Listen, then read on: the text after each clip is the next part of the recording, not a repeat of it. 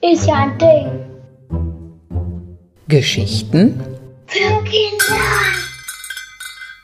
Hallo, mein Name ist Isabelle Dupont und ich arbeite im Badischen Landesmuseum.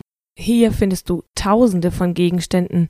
Manche sind winzig klein, andere ziemlich groß.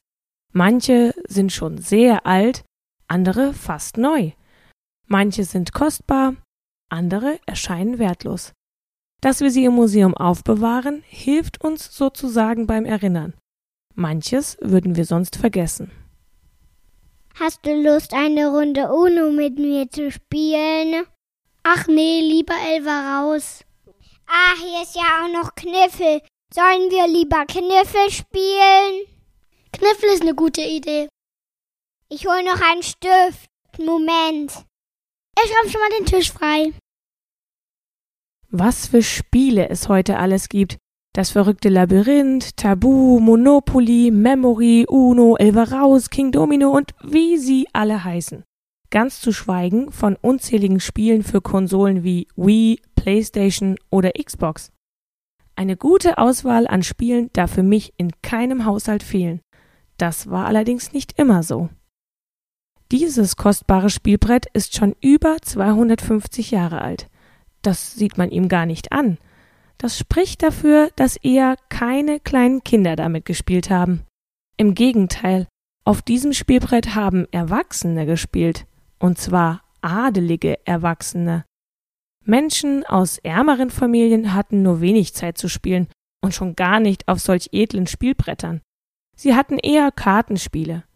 Wenn ihre Kinder tagsüber nicht mitarbeiten mussten, überlegten sie sich selbst, wie sie ihre Zeit zubrachten. Aber wer spielte denn nun auf diesem Spielbrett? Adelige Erwachsene, so viel habe ich ja schon verraten. Es gibt einen Hinweis auf dem Brett selbst. Ich erkenne da verschlungene Anfangsbuchstaben. Man nennt das Initialen. Ich heiße Isabelle Dupont. Meine Initialen sind also ID. Und deine? Die Buchstaben auf dem Brett lauten CF und CL und stehen für Karl Friedrich und Caroline Luise. Nun ist das Geheimnis gelüftet. Und die beiden waren natürlich nicht irgendwer. Karl Friedrich war damals Markgraf von Baden, seine Frau Caroline Luise eine leidenschaftliche Kunstliebhaberin und Sammlerin. Die beiden schätzten sich sehr und spielten wohl auch miteinander Brettspiele zum Zeitvertreib. Caroline Luise erwähnte ihre Spielbegeisterung sogar selbst in einem Brief. Wir spielen den ganzen Tag und mein Hintern klebt so sehr am Stuhl, dass ich nicht mehr kann. Aber welche beiden Spiele kann man eigentlich auf diesem Brett spielen? Es hat zwei Seiten. Die eine Seite zeigt ein Schachfeld. Schach ist ja auch heute noch sehr bekannt und verbreitet. Und das andere Spiel? Es heißt Backgammon, wurde aber früher auch Trick-Track genannt. Kennst du die Spiele? Beide Spiele stammen übrigens ursprünglich aus dem Orient. Dort wurden ziemlich viele Spiele erfunden. Beim Schach gibt es verschiedene Spielfiguren, doch keine ist so wichtig wie der König. Ihn gilt es zu schlagen.